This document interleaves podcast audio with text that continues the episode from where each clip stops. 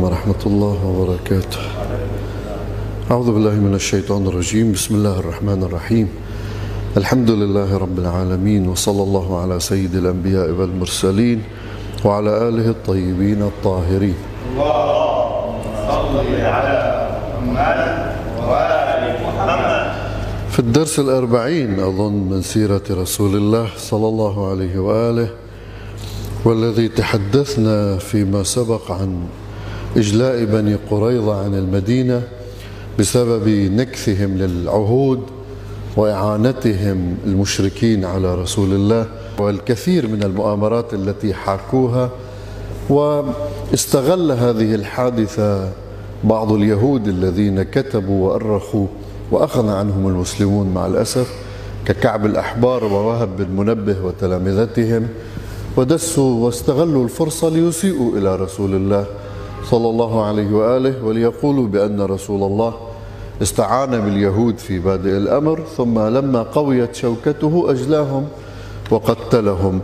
كهذا الكلام قد بينا بطلانه يعني في السابق. بقي آه، بعد أن عاد رسول الله صلى الله عليه وآله إلى المدينة آه، بفترة قصيرة توفي سعد آه، بن معاذ هذا الذي حكم ببني قريظة كما قلنا سابقا بحكم التوراة.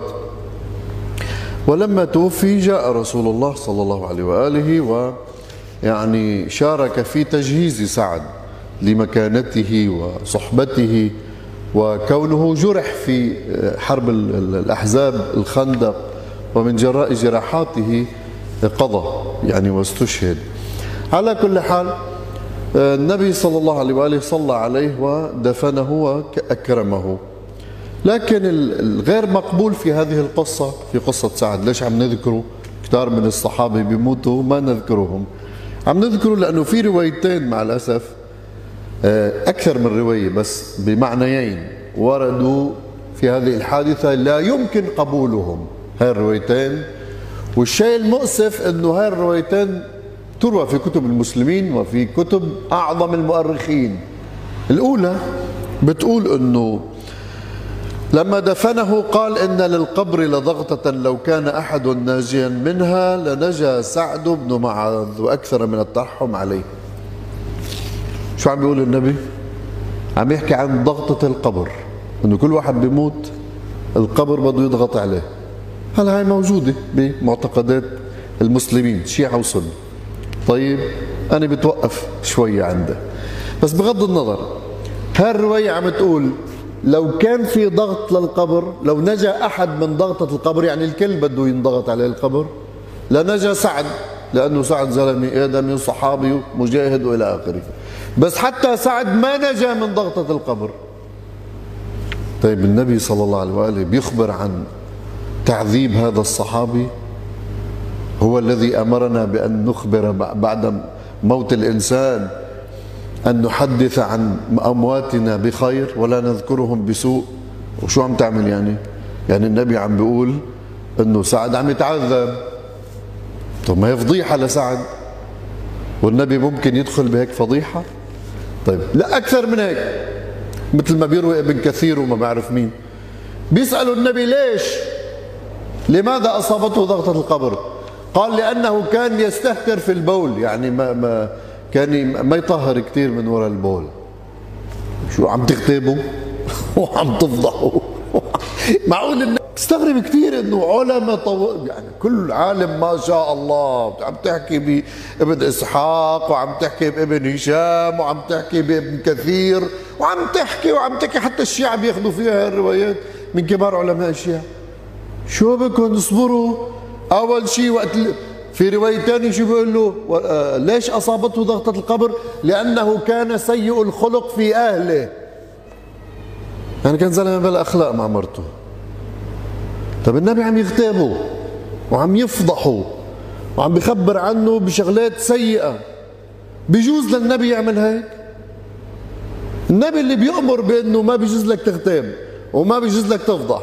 ويجب عليك بعد أن يموت الإنسان أن تتحدث عنه بخير ولا تذكر مساوئه ويجب الترحم عليه و وإن له ربا يحاسبه. بيجي النبي بيشتغل خلاف ما يأمر حاشاه حاشاه شوف الرواية الثانية ألعن من الأولى. الرواية الثانية لما سمع أمه تندبه وتنوح عليه ونسوة من الأنصار قال كل نائحة تكذب إلا نائحة سعد بن معاذ. يعني شو عم بيقول النبي؟ عم بيقول كل وحدة بتنوح على عزيز لإلها كذابة. أو في شيء من الكذب.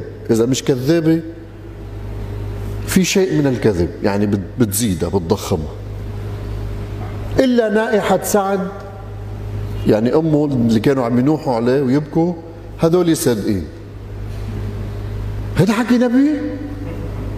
هذا مثبت في الكتب هذا مثبت في ابن كثير قرأته ومثبت في كذا في البداية والنهاية ومثبت في الكتب وبس تجي تذكر لك شي كتاب هلا هلا بس يسمعوا مني بعض إخواننا السنة إنه ذكرت عن المؤرخين بتقوم أيامتهم على الفيسبوك أوه شو عم تعمل؟ هذا ابن كثير وهذاك الطبري وهذاك كذا البخاري وهذاك ما بعرف مين بخي مثل ما عندكم عنا من الرواية الأولى اللي عندنا ضغط القبر رويها من أعاظم علماء الشيعة بكتبهم بس مين اللي قال إنه بنقبلها؟ لأنه مستحيل إنه النبي يغتاب مستحيل يفضح إنسان في عيب مستور فيه مستحيل يجي يحمل ذمته النبي يقول كل النوايح بتكذب إلا نايحة سعد كيف هيك؟ شو شو النبي قاعد بأنفسهم؟ قاعد عم بيقول هودي اللي عم يكذبوا إلا هل إلا هل ونبي نبي صلى الله عليه وآله وسلم عندما أرسل أحد أصحابه في غزوة يقال أسامة بن زيد. وقيل غيره يعني مختلف في الاسم مش مهم الاسم المهم الحادثة. أنزل الله فيها قرآن وإذا ضربتم في الأرض كذا لا تقولوا لمن ألقى إليكم السلام لست مؤمنا. وصلوا لعند واحد على سفح جبل قام ضب جميع أولاده ونسوانه من النساء معه والغنم والكذا ضبهم على سفح الجبل وقال له السلام عليكم ورحمة الله. إجوا وقتلوا قال له النبي كيف تقتله؟ قال له يا رسول الله إنما وهو قد قال لا إله إلا الله محمد رسول الله. قال إنما قال ذلك ليحقن دمه. قال هلا شققت عن صدره؟ وما عرفت ما في نفسه. شو عملت انت؟ فتحت قلبه وشفت شو عم بيقول. أول شيء ما صدقتوش. وثاني شيء كشفت عن صدره. وثالث شيء علمت في نفسه. لا علمت ما في نفسه. ولا شققت عن صدره وقتلته. ودفع ديته النبي. النبي اللي بيأمر بعدم يعني بأخذ شو اسمه بعدم محاكمة الناس على ما في نفوسها. بيجي بيحاكم النسوان على ما في نفوسهم؟ مستحيل هذا الشيء. بس مع الاسف هالروايات طبعا أنا أنا مش عم بذكر لكم كل شيء موجود بالسيرة بس في شغلات ما بتنحمل. في شغلات بتمرق يا خيي قصة بس في شغلات ما بتنحمل بالمرة. لذلك بدي تستوقفني. بعد ذلك النبي صلى الله عليه وآله قال يعني في بدايات في غزوات حصلت مش مهمة كثير وما إلى أي قيمة ما ما راح أذكرها إلى أن وصل في ذي القعدة السنة السادسة للهجرة. وقيل في غيرها من السنين النبي عزم على أن يقوم بعمرة يروح لمكة. طيب وأخبر أصحابه وأخبر العرب من حوله. المهم العرب كانوا بيروحوا بيحجوا حتى على شركهم لأنه مثل ما قلنا لكم كانوا يعبدون الأصنام لتقربهم إلى الله زلفى. طيب وكانوا يقصدون البيت. فالنبي قال بنجتمع كثير حتى لو كانوا مشركين وبنروح شوف التعاطي وشوف تعاطي اللي بيتبعوا النبي أو بعضهم. كل واحد هذا مشرك اقتلوه لك مش هيك. اليوم نحن عندنا الشيعة في اشخاص ومشايخ بتقول لك كل الشيعة كفار. ليش؟ لأن الشيعة مش سنة السني بيستغربش يقول كافر خصوصا إذا كان تكفيري. بس شيعي يكفر الشيعة ليش؟ لأنه الشيعة ما بيقولوا علي بن أبي طالب هو الله. في مشايخ اليوم عندك اليوم اليوم اليوم اليوم عن جديد مش إنه من سنة وسنتين لورا لا اليوم. بكفروا الشيعة لأنه ما بيقولوا علي بن أبي طالب هو الله. بكفروا الشيعة لأنه وشيعة هن يعني ولابسين عمايم ها. بكفروا الشيعة لأنه ما بيقولوا أنه الإمام هو الله والله هو الإمام ومطلق إمام يعني. يعني الله عند النصارى تجسد بعيسى الله عند هذا أخونا الشيخ تجسد بمين؟ ب 12 إمام خضر ليش بتكفروا المسيحية لكن ليش بتقولوا على المسيحية شو اسمه؟ أشركوا بالله وقت اللي بيقولوا ثالث ثلاثة. واحد من هالشكل عنده 12 الله والله بظهر حسبنا الله يعني عم بضحك من قرفي من قهري. وآخر شيء هون ما بينرد عليهم. وما حدا بيرد عليهم. هو موجودين على الفضائيات أنت بتعرف مثل ما قلت وبرجع بكرر. مرارا صرت قايل. مثل وصال ومثل هول الفضائيات بياخذوا هاي المقاطع. بقولوا لك الشيعة تفضلوا هو الشيعة وبكفروا الشيعة على أساس رأي هذا الشيخ أو ذلك الشيخ. طيب؟ طيب مين عم بيرد؟ مين عم ينتقد هو؟ ما في حد. بيطلع ياسر عودة بيحكي. وأسف إني أحكي ياسر عودة مش ضروري ياسر عودة كمال الحيدري حفظ الألقاب أي حدا بينتقد له انتقاد بتقوم الدنيا وما بتقعد. هو كفار. ليش؟ لأنه عم بينظفوا التشيع من الشرك. لأنه عم بينظفوا التشيع من الغلو لأنه عم بينظفوا التشيع من الخرافة. هو بيكون بيصيروا قابضين من السعودية وبيصيروا ما بعرف شو وهابيه بصيروا بيصيروا والله بيشهد. لم يكن الذي كان منا. لا لأجل شهرة. حدا بيتحمل كل هالبقى كل هالبلاءات لأجل يشتهر؟ يا عمي هو بالعقل. لا لأجل شهرة. ولا قبضنا من حدا. تحملنا الكثير من السباب من الشتائم. ومع ذلك كل اللي حكيناه كل اللي عملناه لا نريد منة من أحد ولا جزاء ولا شكورا من أحد ولا بدنا نمنن على حدا. كل اللي عملناه حتى الله يرضى. بس حتى ما نكون شهود زور. وهذا الناس ما بتفهم ولا الناس عايشة على المصالح. في الغلو في الخرافة في البدع في الفتن. حتى ولذلك اشتغلنا حتى ننظف الإسلام وانتقدنا السنة والشيعة في تاريخهم. وانتقدنا السياسيين الفاسدين خصوصا حكام لبنان. انتقدناهم بأشد العبارات. طيب لكثرة ظلمهم وجرمهم. طيب ومش وعدم إحساسهم. اليوم ما عندك دواء ما عندك.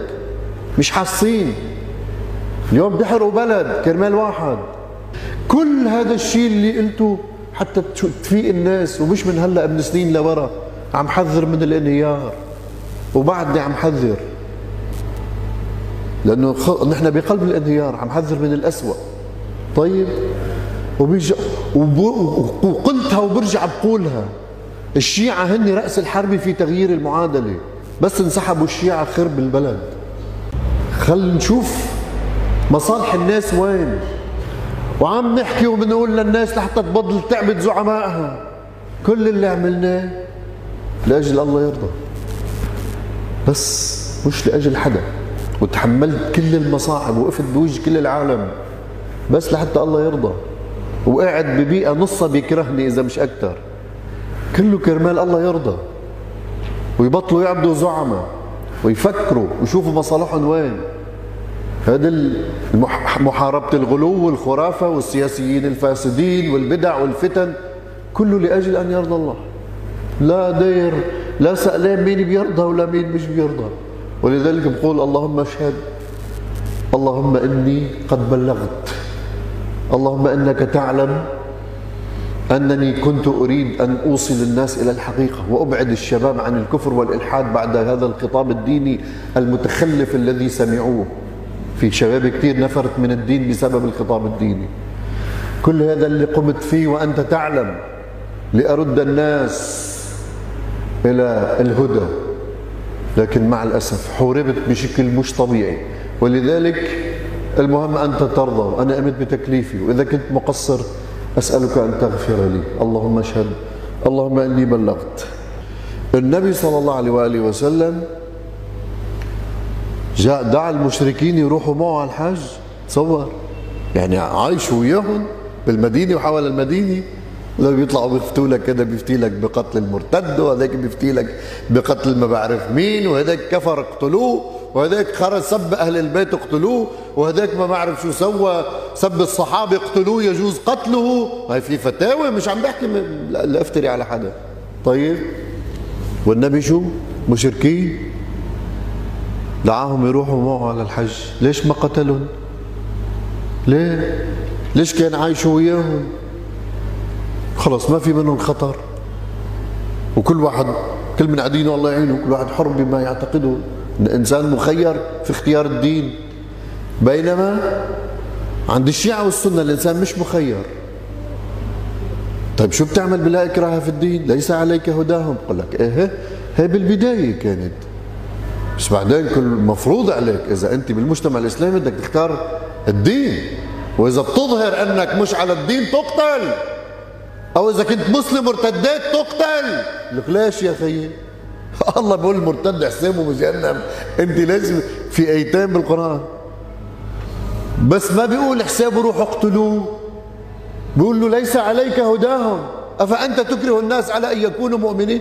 حرين هو حرين كل واحد. ذكر إنما أنت مذكر لست عليهم بمسيطر. كل واحد حر بدينه. المفسد إيه؟ تقتله لإفساده. بس اللي بده ما بده الدين يصطفي. وحر. ليش الأحكام بالقتل؟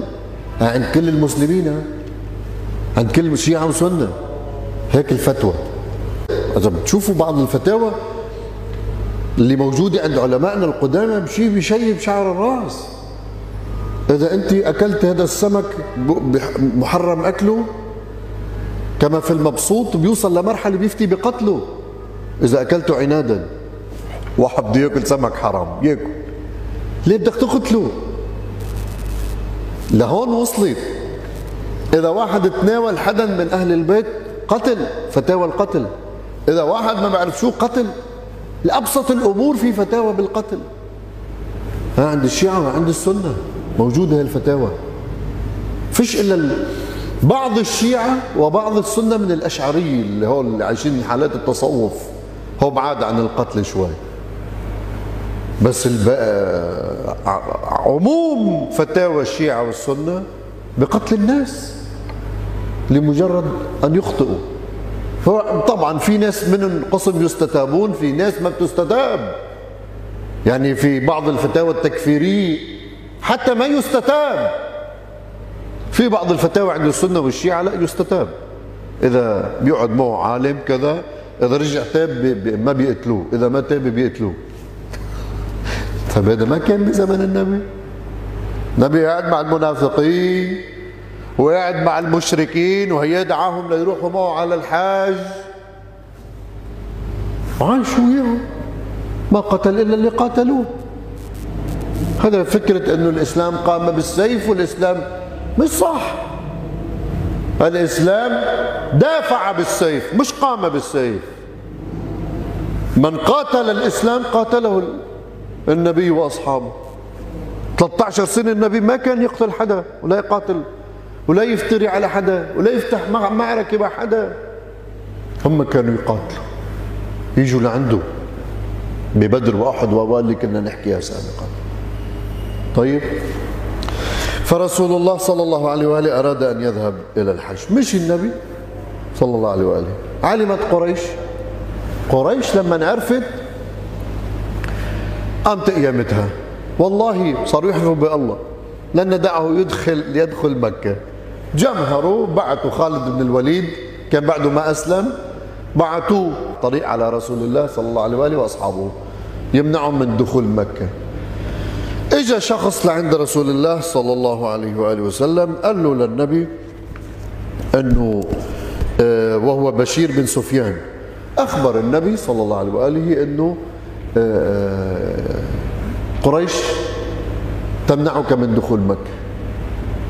فالنبي قال لأحد لأصحابه مين منكم بيعرف طريق تاني؟ يدلنا عليه حتى نغير الطريق. فغيروا الطريق دلوا رجل من أسلم وصلوا إلى الحديبية منطقة تدعى الحديبية مشرفة على مكة. بهذه المنطقة نزل رسول الله صلى الله عليه وآله وسلم. طبعا هون في كرامة بيذكروها كتار من المؤرخين أنه ما كان في آبار مي ما في.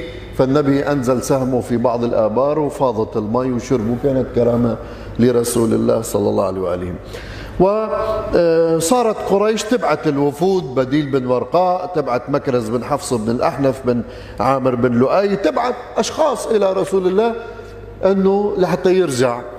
والنبي يقول لهم يا عمي أنا لا جاي قاتل ولا حامل سلاح ولا جاي سلاح فردي مشان الطريق بس أنا مش جاي قاتل مش جاي وجاي محرم. لأنه النبي بس خرج من المدينة عم يقع الجحفة. أحرم من هناك هو وأصحابه وساقوا الهدي أمامهم الإبل والكذا الأنعام وساقوها أمامهم وشقوا لها سنامها على أساس أنه سبلوها لله سبحانه وتعالى و مشوا آه مثل ما انكم شايفين هاي الأنعام مثل ما كان يفعل بالحج لأنه الحج سنة إبراهيم عليه السلام. طيب و أنا ما جاي لل شو اسمه؟ أنا ما جاي للحج. يروحوا يخبروا قريش قريش ترفض يرجعوا يخبروا النبي النبي مصر على إنه يدخل مكي إلى أن أرسلت مكة رجل آه، منها وهو الحليس بن علقمة زعيم قوم عنده جماعة كبيرة. فلما اجى حليس إلى رسول الله وشاف هاي الأنعام قد شقت سنامها وكذا رجع لعند قريش وأخبرها إنه هذا الرجل جاي ليحج البيت مش جاي ليحارب فأجابوه انت أنت رجل أعرابي لا تدرك أهدافهم. زعل حليس قال لهم والله يا معشر قريش ما على هذا حالفناكم ولا على هذا عاقدناكم أيصد عن بيت الله من جاء معظما له والذي نفس الحليس بيده لأن لم تتركوا محمدا وما جاء لأجله لأنفرن بالأحابيش. نفرة رجل واحد يعني أنا بترككم. وكان قوة بالنسبة لقريش حليفهم يعني حليس. فخافت. قالوا له طيب اقعد حتى نرجع نمشي المفاوضات بيننا وبين الرسول بين محمد وإن شاء الله ما بيصير إلا اللي بيرضيك. رجع صبر حليس ورجعوا رجعوا المفاوضات. النبي كمان بعد اجى أرسل خلف عمر آه، ابن الخطاب فقال له أن يأتي قريش؟ قال له رفض عمر قال له لهم أهداف. يعني آه، آه، بلي قال إني أخاف قريشا على نفسي. طبعا هذا بيذكروا ابن إسحاق وابن هشام. وبيذكروا بالبداية والنهاية. ولا أجد من بني عدي من يمنعهم عني يعني من من عشيرتي من يمنعهم عن قتلي. خاف عمر بن الخطاب أرسل خلف عثمان بن عفان فاجى عثمان بن عفان وذهب إلى قريش فأجاره بعض أصحابه من قريش وبلغ قريش فقريش قالت له ابدا لا نرضى بأن يدخل محمد. آه، وبعد ذلك النبي وصلوا أخبار بأنه عثمان قتل لما وصلوا أخبار بانه عثمان قتل آه، جمع أصحابه وأخذ منهم البيعة. هاي البيعة اللي تسمى بيعة الرضوان هذه البيعة فيها حكي كثير. إن شاء الله بيأتي آه، في الأسبوع القادم إذا بقينا من الأحياء. والحمد لله رب العالمين. مع اتفاق بنود الصلح يأتي والحمد لله. والسلام عليكم ورحمة الله وبركاته. الله